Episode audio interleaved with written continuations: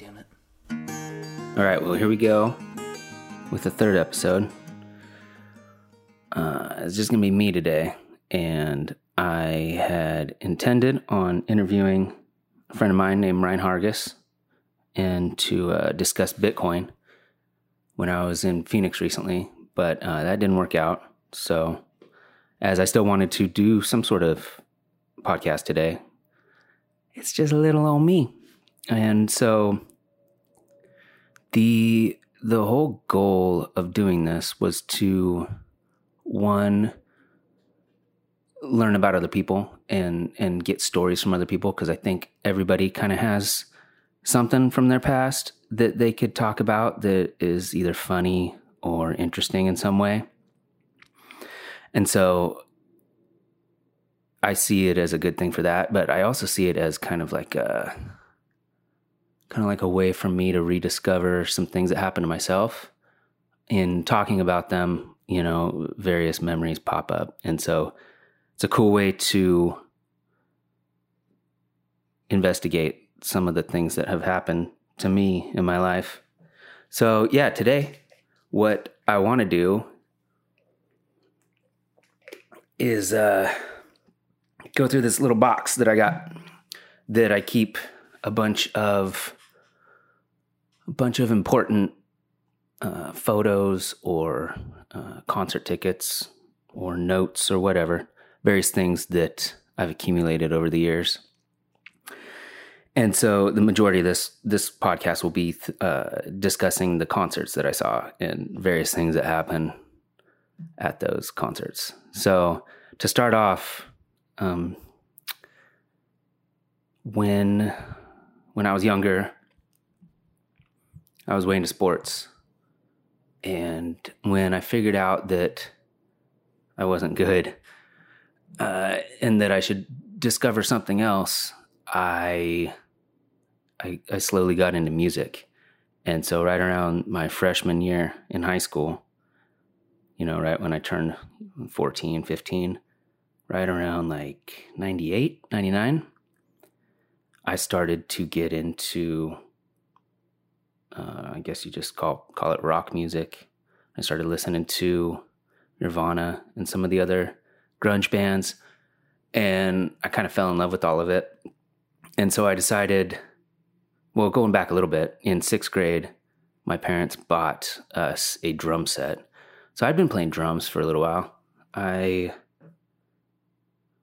I wasn't very good, but I was interested in it. And then once high school rolled around, I I discovered that um, I mean drums are cool, but you can't write a song with a drum set. You kind of need a guitar, and so I decided I was going to get a guitar. And I had a friend who had a guitar, and I'd seen it at his house, and I asked him, you know, would you ever sell this guitar? And he's like, yeah, man. Yeah, I'll sell it to you. That's cool. And so we were on the same baseball team. One day we were at the, or I was at the baseball field getting ready for the game, and he had told me earlier that he was going to bring the guitar. So I, I got forty dollars somehow because that was the the agreed upon price, and I brought the forty bucks to the game. And so he shows up pretty late. You're supposed to get there like an hour early. I'd been there for a while, and he still wasn't there. So I was thinking, what what is going on? Is he gonna is he gonna flake out on me? What's the deal? And so then he shows up with this piece of shit. This is uh, what I called every day afterwards uh, the Memphis because it's made by a company called Memphis. And so he shows up, and I'm sitting in the dugout, and he goes, uh, "All right, dude, here's a guitar. You got that 40 bucks? And I was like, yeah, man, here it is. So he hands me the guitar. I hand him the 40 bucks and he goes, all right, dude, late. I go, what are you doing, man? What do you mean? We got the game like right now. And he goes, nah, I'm to go buy a bag of weed. I'll see you tomorrow, dude.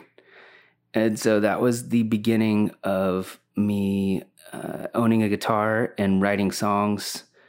Um, I I played that Memphis for a little while before I stepped it up and got something that you could actually play. This guitar is very hard to play because it's so crappy.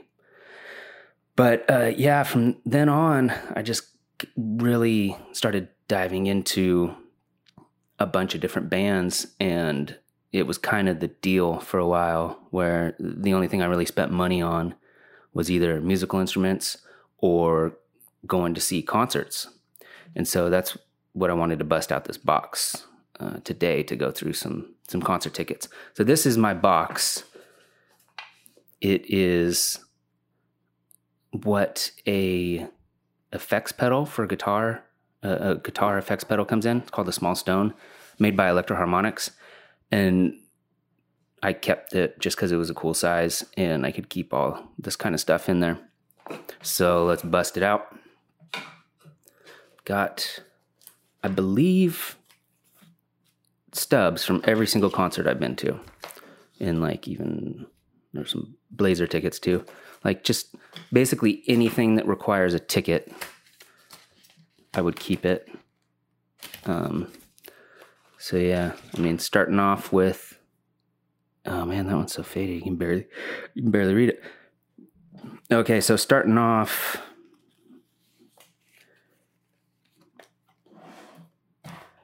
The very first concert I went to, let's see if I can find it. These used to be in order. This might be a little more chaotic than I thought. Uh, the first concert I went to was the Smashing Pumpkins. There it is. Uh, it says uh, an evening with the Smashing Pumpkins, House of Blues. It was on May thirtieth, two thousand. So I was only I just turned sixteen, and uh, I remember buying these tickets. I remember exactly how we got them, but it was me and my buddy and my girlfriend. And because we were so young, we didn't have a way to get to Portland without my parents. Because I should have mentioned this. We were living in the Dalles, which is about 80 miles east of Portland. And so this concert was in was in Portland at the Civic Auditorium. And so we, we had to ask my parents to give us a ride. So my mom and dad, maybe my brother and sister too, I can't remember, we all drove down and they dropped us off, and uh, it was it was insane. It was the first time I'd been to a concert, and I was really really into the Smashing Pumpkins at that point. And after the show, we uh, waited around outside to see if we could get autographs or whatever, and we ended up seeing uh, the drummer Jimmy Chamberlin and um, some of the other people, but uh, it was a pretty cool experience for my first concert. And it was also, I believe, one of the last shows they did before they broke up. And so that was a pretty special thing. And looking at this now, it's crazy. It says it's twenty eight fifty with a four dollar convenience charge. So this is potentially a thirty two dollar ticket, which I can't believe I could have paid that amount to get in there. But whatever they're decent seats. We were in the the orchestra section, row L, so we we're we we're fairly close. But yeah, that started uh, started my path down just seeing a ton of shows. I mean, you can see as I'm laying these out that I mean, I just went to concert after concert for a long time. And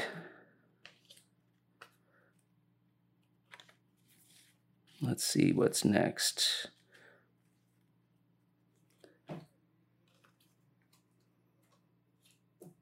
So, I mean, I don't think I'm going to be able to in order. I'll have to just grab one and, and talk about it because these used to be in order. I used to have them hanging up on my wall so you could uh, see them all in in chronological order, but now they're all messed up. So that plan isn't going to work. I should have should have organized them before I started this, but whatever. So, like for example, I got one. mm, two. So what what I'm doing is I'm collecting uh, tickets to Tool. I saw Tool. Looks like four times. That might be right. Yeah. So at that point in time, you know, uh, I was in high school, and you have a lot more disposable income when you're in high school. Obviously, you got a job, or at least I had a job. I was working at a gas station, and so basically every dollar I made went to whatever I wanted to spend it on. I didn't have to pay rent, and have to pay, you know, electricity, all that kind of stuff. And in at this point in time, 2001, I didn't even have a cell phone. So I had I had zero expenses. I could spend money on whatever I wanted. And so something like uh, Tool would roll around. You know, they put out Lateralus in uh, May of 2001. And so I bought tickets. We went to we went to back to back shows that summer on Tuesday, August 7th and Wednesday, August 8th. Uh, the first show on the 7th was in Seattle at the Paramount.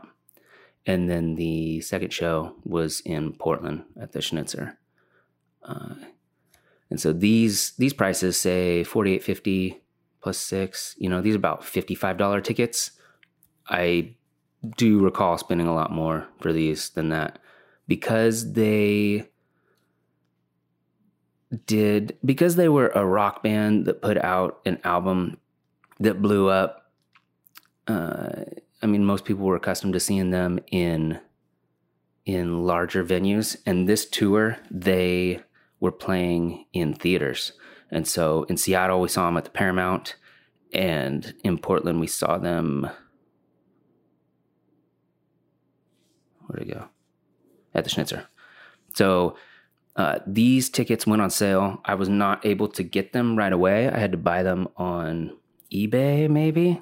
I can't even remember back then what it was, but uh, I spent like at least 120 each, and it was just just my buddy and I that went. So we spent like 250 bucks, and this is in 2001 to go see this show. But it was badass. We uh, we had you know very close seats, and King Crimson open for him, which was cool. I didn't know who that was and most people don't know who that is, but they're crazy prog rock band, and it was pretty cool to see them.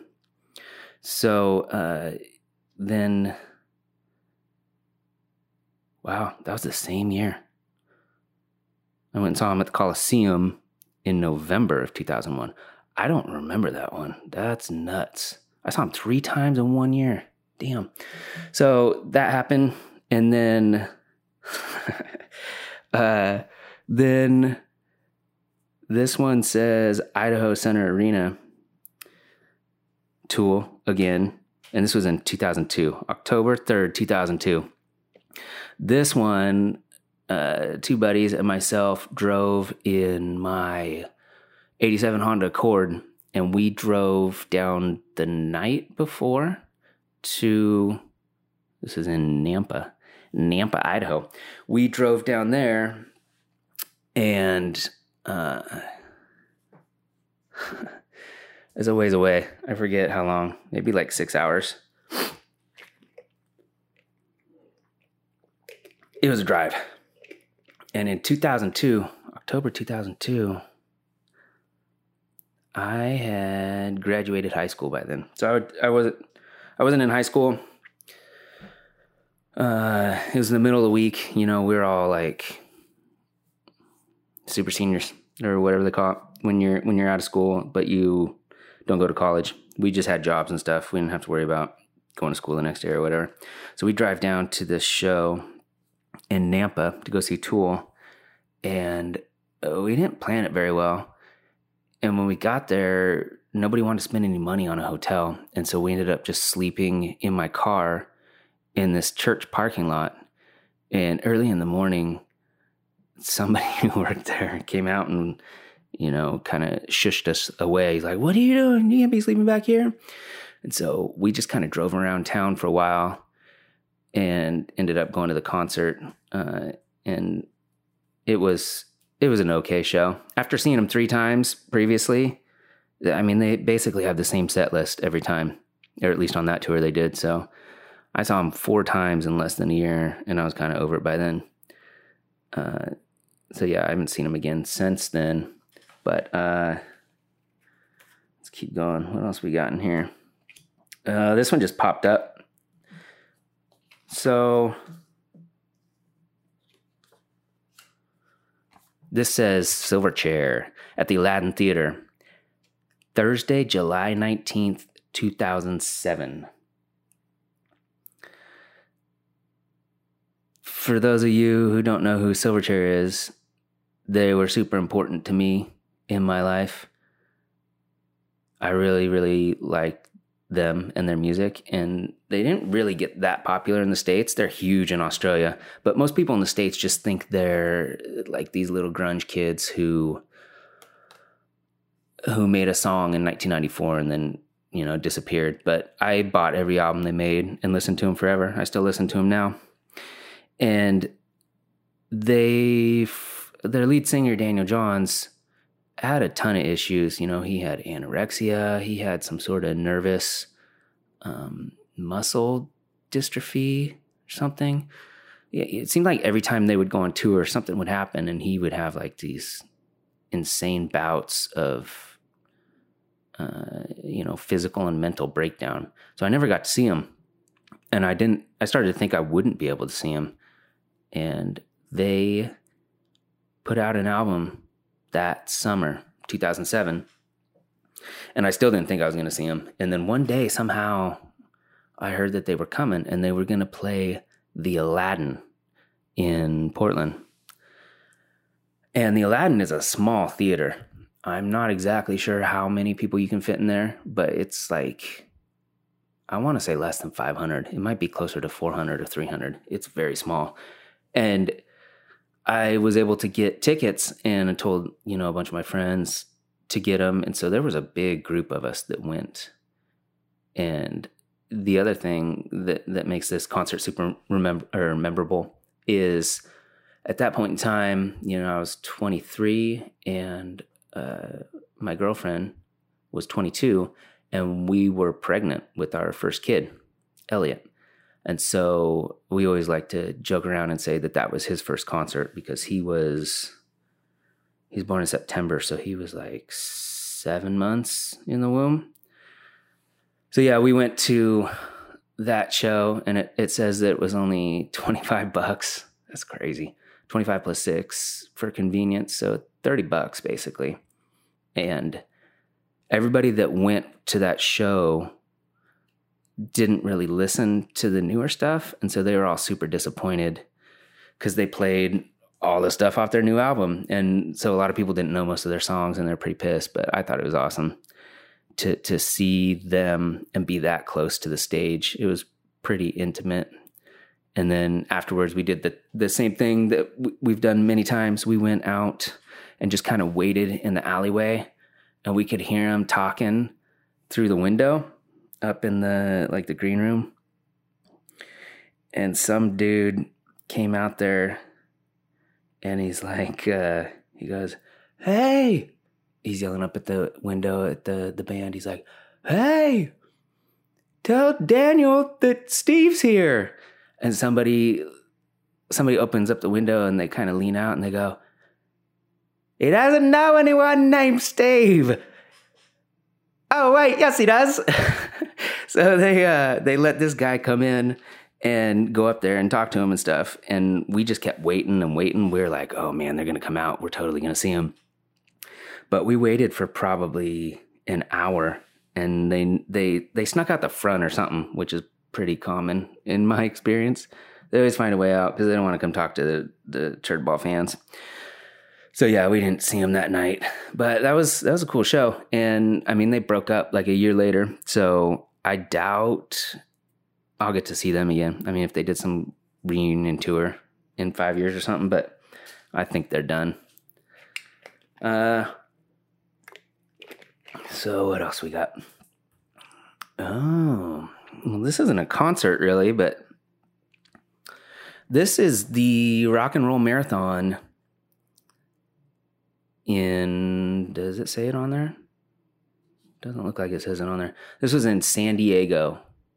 This was a huge mistake. no, not really. Uh, my mom, my mom asked me if I wanted to do a marathon with her. She was getting into running, or not necessarily running, but like speed walking, like insane speed walking. I've never seen somebody walk so fast in my life. And I was only, this was in, this was June 5th, 2005. So I was 21. Damn. I was only 21. Uh, so she asked me, she's like, hey, you know, I've been doing all these marathons. Um, do you want to join me in doing with me? And I'm 21, and she's 20 years older than me, so she was 41. I was like, yeah, that sounds easy. Whatever. 26.2 miles. Whatever. I can do that. I'm 21. I don't, I don't care. And so I trained for this jammer like a week. I would run outside of my apartment in Gresham for I didn't even I didn't even check it. I just run for like half an hour, whatever. Do 2 miles or something. So I was extremely unprepared on Sunday, June 5th, 2005 when I went to San Diego and my aunt was there too. She's 10 years older than me. So I was 21, she was 31, and my mom was 41. And the both of them know what's up. They got pants, they got shirts, headbands, shoes, the speed. They got it all. They know what they're doing. I didn't. And that morning we left the hotel and I had some shitty Asics or something and this tank top that my mom had given me. And it was kind of like one of those perforated tank tops that's supposed to help you breathe so you don't get as much sweat on your shirt or whatever. And we didn't put any sunscreen on. And I'm pretty pasty, pretty pretty pasty white boy. And so we get out there and it started this says 6:30 this can't be right. This must be the concert they did afterwards. Yeah, that's wrong. Whatever.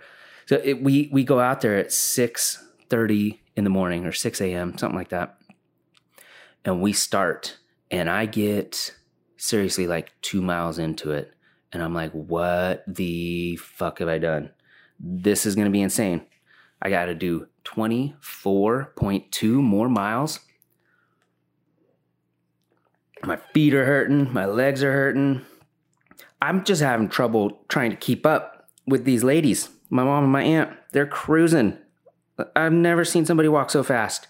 I I could have ran and probably been slower than them walking. It was nuts. And so there were there are many times where I thought I was just to have to give up. I'm like, man, why did I think I could do this? And why can't I do it? I don't know. Shouldn't be that hard, right? Walk for 26 miles? And we got to mile nine or 10, and I was hurting.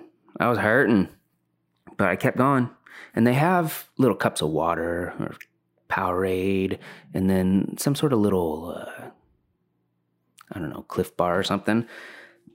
Just little little bites so you don't get too full as you go and I'm slamming these guys as we're walking. And we finally, after I think it was five and a half hours, maybe six and a half, it was, I was, I was in last place. Let's just say that. I was, I was the last one across the finish line. Probably not, but close. Uh, when I finally got there, I just like laid down on the ground. My legs would not work anymore. And we were supposed to go out and do stuff that night and i was like nope i'm going back to the room. And i went back to the room and basically just died for like 12 hours. Just laid in bed. And when i woke up the next day i had the the brightest lobster chest you've ever seen in your life San Diego is was overcast that day. It wasn't that hot, but because I didn't put on any sunscreen and we are out there walking for six hours, I got so burnt. And I had what looked like a wife beater on my chest for like four weeks after that. It the the sunburn stayed so long. It was crazy. And so after that day, I knew whenever whenever they brought up running or walking or doing another marathon, I told them, "Nope, you guys are way better at this than I am. I cannot do that again." And I haven't. That was it. One and done. One marathon and I'm out. But I did it. Uh, so let's keep going through. I don't know if I'm going to get through all of these. Damn. Um, you might just have to do. Yeah, man, there's a lot. Might just have to do some of them and then maybe do a different one again a different day. Because there's lots to talk about. let's do let's do that one. Uh, I'll try to put the ones I talked about over. Meow. Right over meow. Okay. So the one that I just saw that I want to talk about is uh where'd it go? Right here. so this one says Wednesday, December 10th, 2003. 2003. Man, I thought this happened in high school. No, because in 2003, I would have been out of school for, I would have been 19. I would have been out for like a year and a half.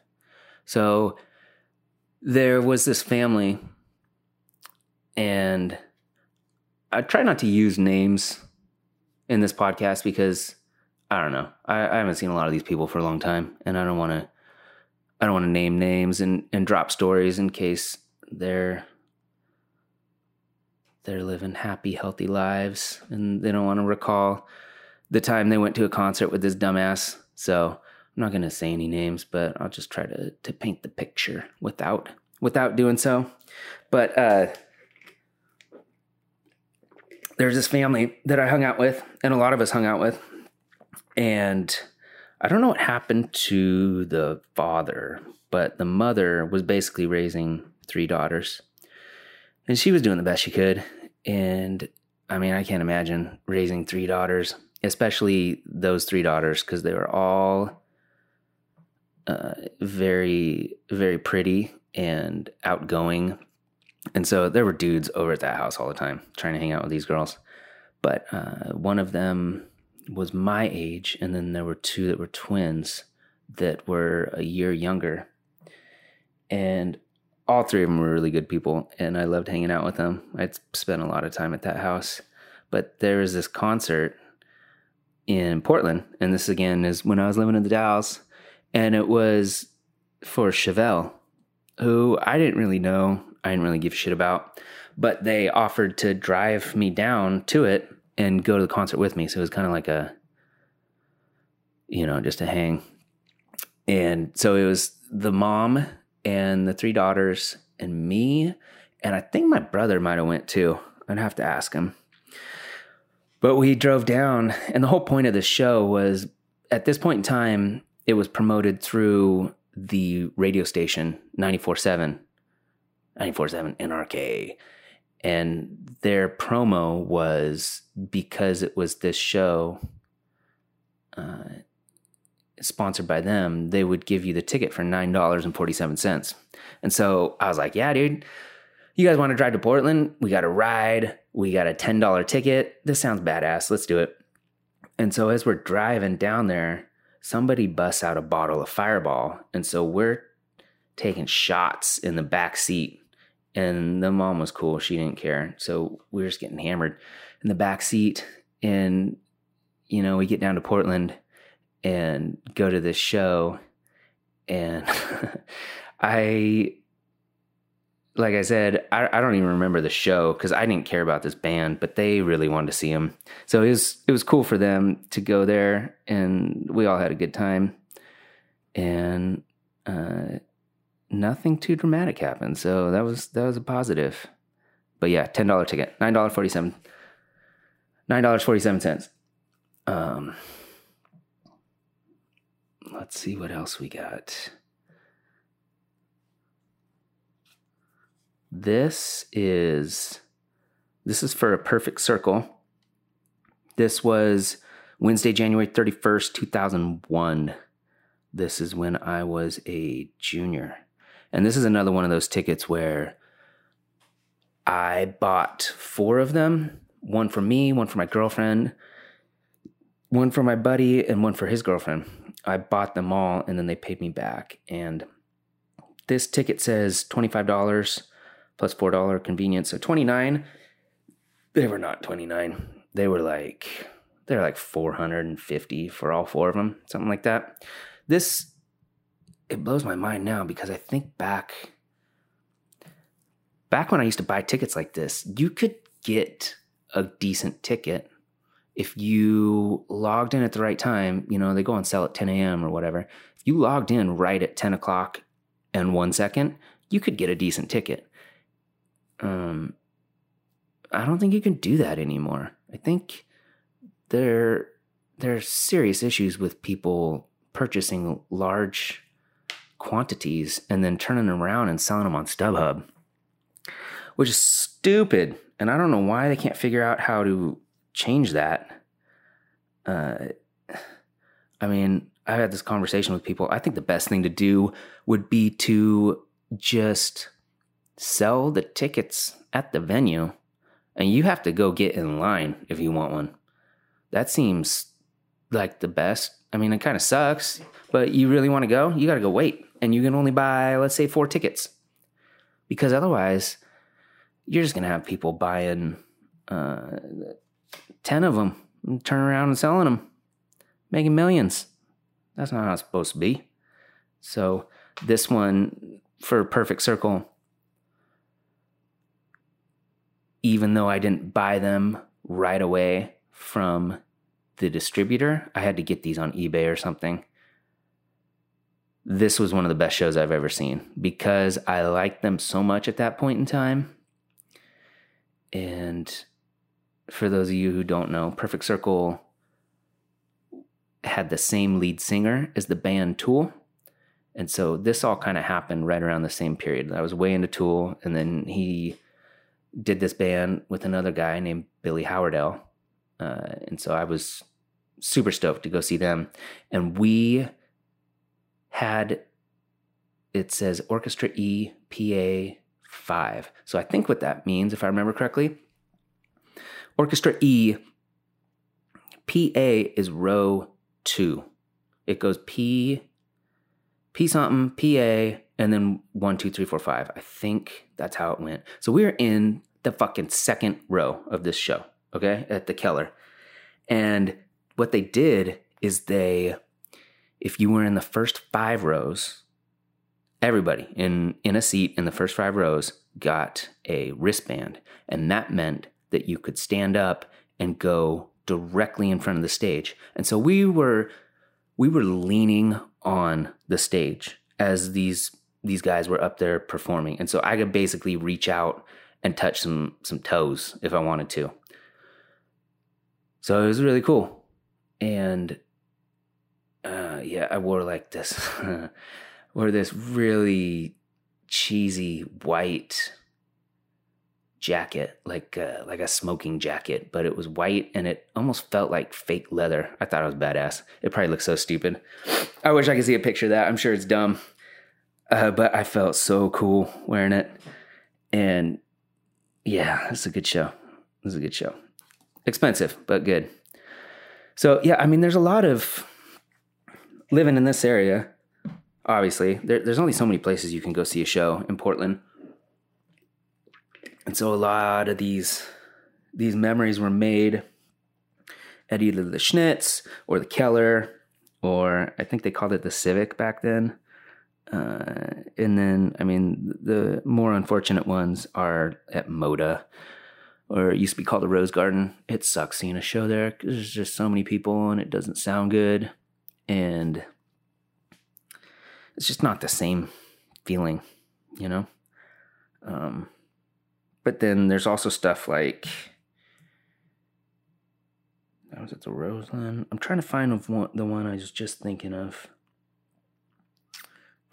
Uh, let's do this one. This one, uh, this was, this says uh, KUFO Rockfest, Portland Meadows, Saturday, July 15th. Why doesn't it say the year? That sucks. That had to be 2000. Yeah, that had to be 2000. July 15th, 2000. So this was this was my sophomore summer going into junior. And a lot of things had happened in that time period. Like I said earlier, my, the first the first concert I saw was the Smashing Pumpkins, and that was May 30th, 2000. So this is between May 30th and July 15th. Some shit went down.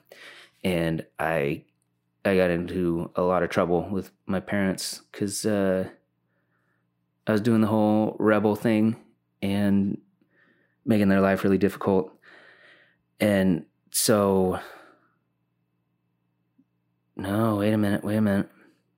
This had to be later on. Yeah, I'm sorry. I'll have to get back to that in a minute. This this rock fest. This I didn't live with my parents at this point. This was this was when I lived with some friends. I think it was called Knights Garden. Knights Knights something. It was a really shitty apartment complex in Fairview. And there were we were all like 20, 21, 22 and it was uh, three of my buddies and myself. And it was right at a time where I was trying to figure things out. You know, I I was just kind of bouncing around. I didn't really have a purpose. And I was sleeping on their couch. And they all had bedrooms. And I was just crashing on their couch, which was not a good situation. At one point, I had this job at uh, in Albertsons, and for those of you who don't know, Albertsons is just a grocery store, and it was it was a pretty normal grocery store. Uh, it was kind of in a crappy neighborhood, but um, I worked there the graveyard shift throwing freight. So I'd go in at eleven o'clock at night, and they'd have all the products stacked up in the aisle, and I'd have to cut it open and put it on the shelf and make it look good. And I I would bust my balls all night long. And then the manager would show up in the morning and he was never pleased. And I, I was like, dude, I cannot work faster. I don't know what you expect me to do. I'm working an 11 p.m. to 7 a.m. shift and you're paying me like $9 an hour. What the fuck do you want? And so I did that for two weeks and I was like, late, got out of it. But during that time, I was sleeping on these guys' couch and we're all drinking a lot and going to concerts and just being just doing lots of shenanigans, if you know what I mean. And so it did not work out well because they'd be getting fucked up all night. And then I'd have to leave and go to work. And when I came back in the morning, I'd go to sleep on the couch and they'd just be getting up and being crazy and doing loud stuff. So that did not last very long. But the, the whole reason I, I told that story is to get back to this Rockfest concert. So I was wrong on the year. This this was July 15th. It had to be 2004. And uh, I this is uh, this is before the Albertsons job. So I was sleeping on their couch and I was trying to find a way to make money and I wasn't doing a very good job at it. And I got a job at a pizza parlor called Bellagio's. And I interviewed, and everything went well. The boss said, Hey, why don't you why don't you go get a pair of pants and some shoes or whatever and you can start tomorrow we'll see you at 8 a.m and so i went out and i got got all the stuff i needed whatever and I went back to the apartment where everybody's living, and they're like, "Hey, Maxwell, we're going to Rockfest tomorrow." I was like, "Oh man, are you serious?" They're like, "Yeah, dude, you should go." I was like, man, I just got a job. I just got a job at Bellagio's Pizza. They're like, nah, fuck that. You should quit. It's like, okay. okay, yeah, let's do that. And so the next morning I called the guy and I was like, hey, man, I'm really sorry, but I'm not going to make it today. And he goes, what do you mean you're not going to make it? It's your first day. And I go, yeah, it's not, it's not going to work out. He's like, are you kidding me, man? It's like, yeah, sorry. And so I went to this concert instead. And, uh, it, I don't remember all the, the people that played there. It was an outdoor festival and, you know, it's all dirty and hot and there's porta potties and not enough water and I don't know those those outdoor festivals they get a little crazy sometimes. There's something about heat and humans that just makes you do crazy stuff. So it was a good show. It was totally worth quitting my job. uh, what else do we got? Some of these, some of these I don't even remember doing. You know, I just kept the stub. NOFX, January, January 23rd, 2012. I don't really have a story for that. It was a cool show. Uh, somebody threw a bra on stage, and Fat Mike wore it for the rest of the show. And that was about it. Lollapalooza. Lollapalooza 2003, Columbia Meadows. That might be. That's probably when I saw Jane's Addiction. They're probably there because it's Lollapalooza. And I think Perfect Circle, one of those, one of those festivals we went to. I don't remember which one it was. We, I was with a girl friend of mine uh, who, not my girlfriend, but just a girl for a friend.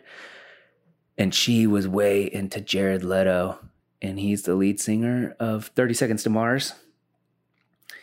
And so we went to watch him, and he he like got down off the stage and came out into the audience to uh, I don't know, just do something. And she she reached around behind him and grabbed a huge chunk of ass and he just kept playing the whole time. I'm sure it happens all the time, but I was just like, You just grabbed his ass, what are you doing? It was pretty cool. Um, but yeah, that was that was it for that one. Uh, this is mayhem. Mayhem at the Meadows. That might be the one I was talking about, the one that happened in 2004. Because that says July 28, 2004. Yeah, I don't know. Slipknot, Slayer, and more. Damn, Slayer. I don't remember that. Mm, what else do we got in here? This one's cool. This is uh this is my friend's band, Happy Gnome. Three of my friends were in this band called Happy Gnome that started in the Dalles and this says uh, Saturday, May 17th, 2003, at the Roseland Grill. Man, I don't remember that. They they used to play a lot in the Dalles, and I would go see them there, but I don't remember them playing in Portland. But they were they were fun. I'm sure you can look them up somewhere. I think they I think they have one of their songs on YouTube. Happy Gnome. This one, this one's pretty recent. I just went and saw these guys December 15th, 2018. I'm talking about the D, Tenacious D. They were another one I wasn't sure I was ever going to see. I didn't really get into them until until after after the Pick of Destiny, and that was in like 2006 or 7 or something. And then I heard they were coming here and I was actually driving my car when I heard. And so I, at intersections, when I was paused, when we were at stoplights, I was checking out tickets and I ended up uh, discovering when they were going to go on sale and I bought them the next day. They were 62 bucks. And that was one they played at the Crystal, which I don't like. Crystal sucks. But they played there, and I think max capacity at the Crystal is 1500. And these guys could have sold out multiple shows at Moda. So I was pretty stoked to to see them. There's this really tall guy in front of me though for most of the show, so that was pretty annoying. Tall guys at concerts, they gotta have they gotta have like a section or something. Cause you get you get a tall guy in front of you, and what are you gonna do? I don't know, man. I kept like peeking around, trying to get on one side of him, but he it's like he could sense me or something. So I didn't see a ton of that show because I was staring at the back of some dude's head. So yeah, I don't know. We gotta work on that too. We gotta figure that out. What else we got here? I got a few more perfect circle. I saw them a bunch. That was oh. That one whatever. I don't care about that one. This one this one was important because it was at the Salem Armory. Perfect Circle. Uh, Saturday, April 10th, 2004. At this show, so you know typically when you go see a show especially for a headliner they always have somebody open for them because i don't know they want to expose people to new bands and they also just don't want you showing up for an hour of their concert and then leaving after you paid 100 bucks or whatever. So perfect circle had the mars volta open for them and i didn't know who they were i'd never heard of them i didn't know a thing. And so we get in there and this was this was general admission so you can go down on the floor. Basically first come first serve. So we get right in there. We get up up front and i was with a bunch of people. There were probably there were probably 10 of us maybe five girls and five guys. And we go up to the front barricade of of the venue and the Mars Volta comes out and starts playing. And if you've never heard them before, you got to look up. It's the the album that they were playing is called Deloused in the Comatorium. And I had never heard or seen a band play that way. They had so much energy, and their guitar player Omar Rodriguez Lopez is crazy good and he's just like stomping around and, and dancing and doing crazy stuff while he is playing. I don't know how he can move. I don't know. I don't know how he can play the guitar the way he plays it, let alone do that and move and headbang and dance all at the same time. He he's incredible. And uh, their drummer at that point in time, his name was Jon Theodore, and I'd never seen a dude play drums like that either. He he reminded me a lot of John Bonham from Zeppelin, but just faster. And so, yeah, I mean, if you can imagine going to a show and having no idea who someone is and then just having them completely blow your mind apart. I I went to this uh, the store the next day to buy their album because you I mean we still bought CDs then. That was fucking what was that? Where did I put it? I don't know. I just lost it. Whatever. That was in 2004, I think is what I said. April 2004. I went to Fred Meyer and bought the CD the next day, and it was only like nine bucks. It was super cheap. And I wore that thing out. I listened to that album basically every day that entire summer of 2004, and they became one of my favorite bands for sure. So that was pretty cool. oh, no, that's not it. God damn it, where did I put it? Uh, that was that was the only time I went to see a show. I went to see a headliner, and I was more impressed with the opener. That's never happened ever, except that day. It's kind of like. Uh, I don't know. It's kind of like something. I was going to say something. I don't know what my brain's doing right now. But uh, yeah, moving along. that is that is when I took my wife to see Rent.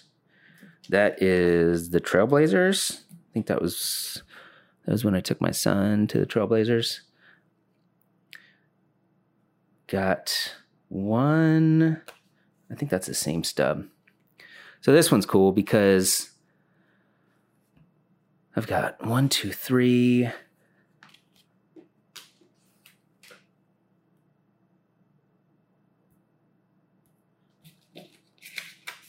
One, two, three tickets to Radiohead. I thought there were more than that. I saw Radiohead on Sunday, August 31st, 2003. This would have been for the uh why can't I think of the name? Hail to the Thief. This was the Hail to the Thief tour. And for whatever reason, I couldn't get anybody to go with me. I had a girlfriend at that point who I shouldn't have been dating. She was train wreck, and I didn't realize it for a long time. But she was not into Radiohead, and so she didn't want to go. And then I couldn't get any of my friends to to buy the ticket from me either. I said, so I mean, basically, what happened is I bought two, and I was like, whatever. Somebody will go with me. I can figure this out. And I couldn't get anybody to go. So I had two tickets to Radiohead. Sunday, August 31st, 2003, White River Amphitheater in Auburn, Washington. Auburn, Washington is a drive from the Dalles. I think I was living in the Dalles. Either way, it's a drive from Portland too. I drove all the way up there by myself and then I waited out front and I was going to try to scalp this ticket. And I could not, I couldn't give it away. Everybody there already had a ticket. I don't, I mean, there's got to be somebody out there that can scalp a ticket, but it's not me. So I walked into this show with two tickets and it was, it was general admission. So whatever. It's not like it was just one less person in the audience. But it was, it was cool and sad at the same time because I was by myself. It would have been so much cooler to experience that with someone. But then, you know, uh, five years later, I took uh, my girlfriend at the time, who became my wife. Uh, her and I drove up there. It was Wednesday, August twentieth, two thousand eight. So it was almost exactly five years later. And we went up there, same spot, White River Amphitheater, and this would have been the In Rainbows tour, which that album was huge for me. It was one of my favorite albums. And her and I went up there, and Radiohead's whole deal, it's probably still this way, but I don't know. It, it definitely was this way at that point in time. They they wanted to book shows at places that would leave how do I say this? they wanted to make the smallest carbon footprint possible. And so they were playing shows, you know, next to public transit or uh, I can't remember the exact details, but basically they wanted to have the smallest carbon footprint because they were they're being environmental, environmentally conscious. And the ridiculous thing about this venue is you have to drive up I 5 basically to Seattle and then go east from there another 30 or 40 miles, maybe not that far, maybe like 20, onto a two lane highway to get to this venue. And so there's no way you, you, I don't even think you could take a bus. You definitely can't take a train or something. You have to drive there. So the carbon footprint on this bad boy was not minimal. It was pretty significant. And we drive up there and we go to this show, and it was a great show. They always do a good, they always do a great job. But after after it was done, they were they were on the second encore, and I I looked over at my girlfriend. I was like, "Hey, we should get out of here. This is going to be insane. Let's get in the car and let's roll." And so we left either during the second encore or right as the third one was starting. We walked out to the car, and it's just like this huge parking lot of cars, kind of in like dirt grass area. It's not concrete or anything. And at that point, there were already, I don't know, let's say like 30% of the people were leaving. We get in the car and we moved from our spot maybe like 50 feet and we sat there for about an hour. Then we get out to the road, which is only, let's say, 500 feet in another hour. Now we're on the two lane highway and that fucker is backed up all the way to I 5. It's probably five to 10 miles of two lane highway. And you've got 10,000 cars trying to leave this venue. So we got stuck on that uh, two lane highway for another hour, hour and a half. It took us almost four hours to leave the venue. It was insane. And then we still had to drive back from Auburn to Portland. And she was supposed to work in the morning. She was working at um, a credit union, On Point Credit Union. And she had to call in sick because it was it was six o'clock in the morning when we got back to Portland. She was supposed to be at work at seven. So that whole that whole carbon footprint thing did not work out very well on August 20th, 2008. So I don't know if they still play that place, but whoever designed that shit is dumb because two lane highway to get to a venue to see a band play is not good. Not good at all. So, what are we at? Hour? I can bust through this. This one. Another perfect circle. Yeah, see, I thought I saw him another one. Joanna Newsom. Can I talk about that one? I think that's the only time I saw her. Joanna. Joanna Newsom is like a little pixie fairy harp player angel goddess. She's insane. And I only knew about her because when I lived in this house with a couple people in 2004, one day my buddy brought home vinyl of her album. I think it's pronounced Ys, Y S. And it's five songs anywhere from seven minutes per song to like 15 minutes per song. I mean, it's five songs and it fills an entire regular LP. They're, they're very long songs. And it's basically just verse, chorus, verse, chorus forever. But there's so many verses. And so, I mean, you'd, you'd have to go look it up. I, I'm not doing her any justice right now. That album is incredible. And so that was all I really knew about her and I had a friend that I worked with. What does it say? August 6, 2010. So this was like six years later. I didn't know she had put out a new album. I just wanted to see her. I thought it would be cool. And it was it was $23 plus six, 29. It was about 30 bucks. I had this friend that wanted to go with me and he didn't have any money. And so I offered to buy him a ticket and we both went there and uh, his friends his other friend was there, this girl, and uh, so it was basically just the three of us, and it was at the Aladdin, another another Aladdin show. Those Aladdin shows are great because there's just nobody there, and it's so intimate because it's like this old rundown theater, you know, where your feet still stick to the ground from all the soda that's been spilled over the last 50 years. I don't know what it was before it was a venue. Maybe it was some sort of movie theater or something. I'd have to look it up and check it out. But now, I mean, it's a great place to see a show because you just feel like you're hanging out. You feel like you're hanging out in somebody's living room watching watching them play guitar for five people. It's so cool. And so, I mean, nothing nothing dramatic happened at that show. It's basically just her with a harp. But if you've never seen somebody play a harp, which you probably haven't because it's fairly uncommon. You should you should check her out because she she's very cool. Uh,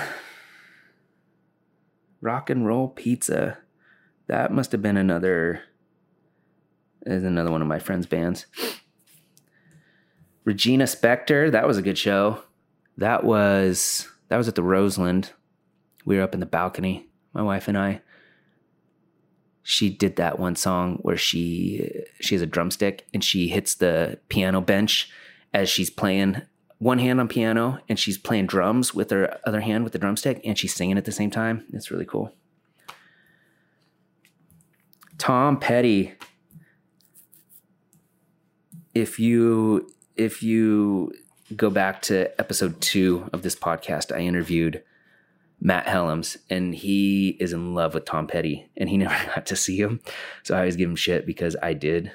Uh, I saw him June 12th, 2010, and Joe Cocker opened for him. I don't remember that. This was at the Gorge. I think this is the only show I've seen at the Gorge. That place is incredible. It's too bad it's 85 hours away from everything. You basically have to take a rocket ship to get there because, dude, it's in the middle of nowhere. But it's beautiful. You look down on the uh, the river there. You know they got the the edge of the stage backed up against that cliff, so you just, I mean, it just looks like the Grand Canyon back there. But I don't remember much from this show. We were drinking a lot, and I think we camped. I guess we only camped one night because it doesn't say anything about multiple days. So I think we just went there. Maybe we went the night before. Cause no, no, no, we drove. We drove that day, and got there early, and then hung out and watched the show, and then camped there. But it was fun. It, I'm glad I got to see Tom Petty before he died. It was pretty cool, and Joe Cocker too. Apparently, Apparently he was there as well. Oh, damn. We're getting down to it. Okay, what else?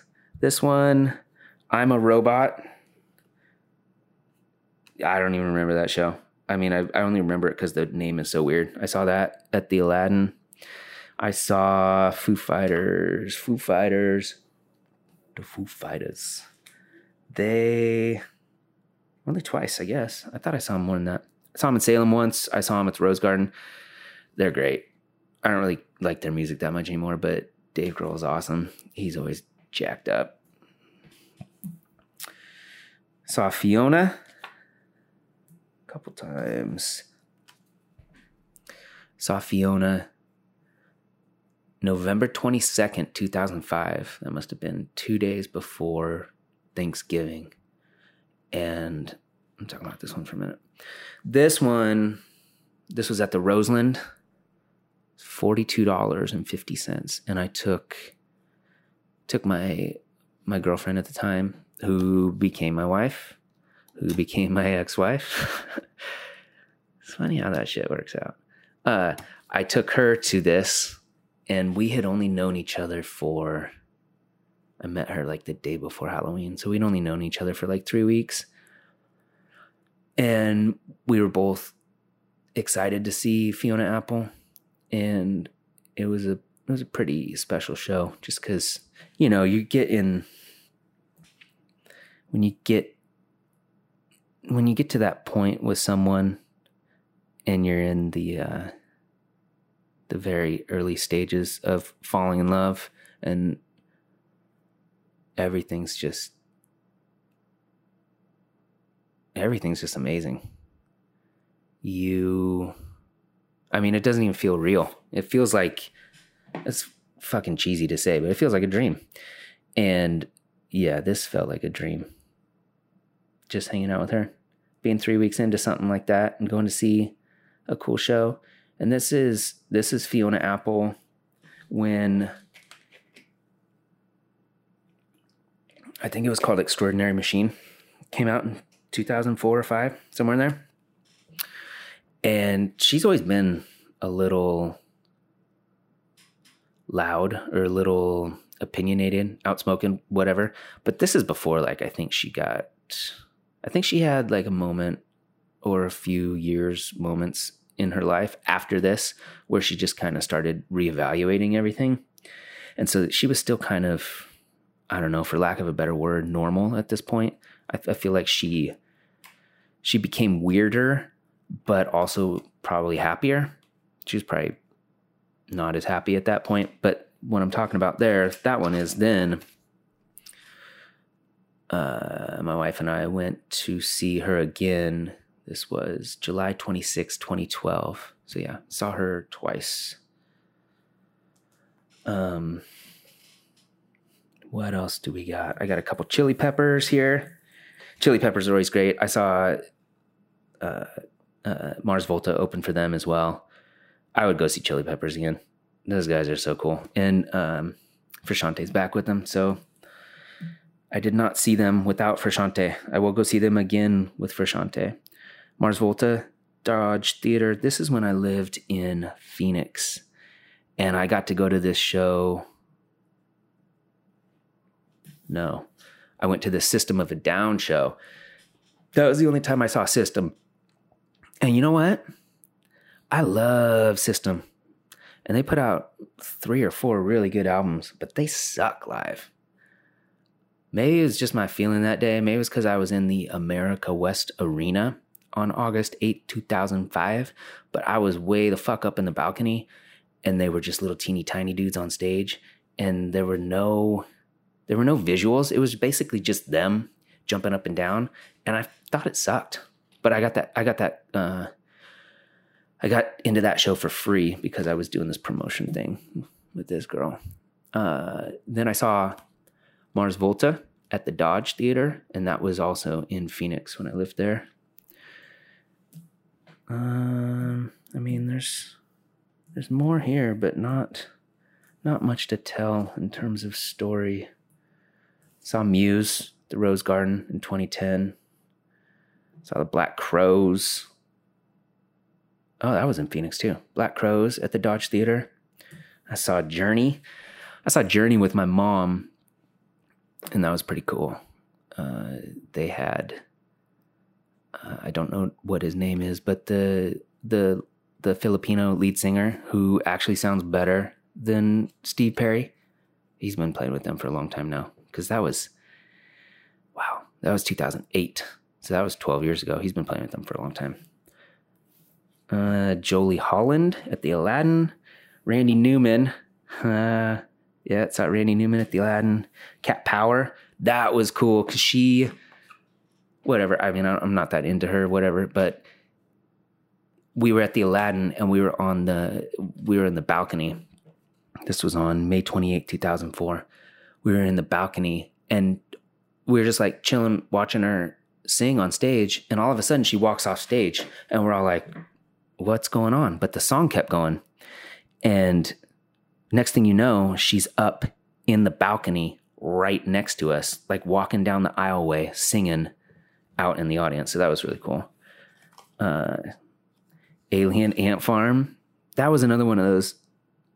that was another one of those 94 7 $9.47 tickets alien ant farm that was that was a cool show i don't remember much about it but i saw Zwan that is that's pretty cool because they only did one tour.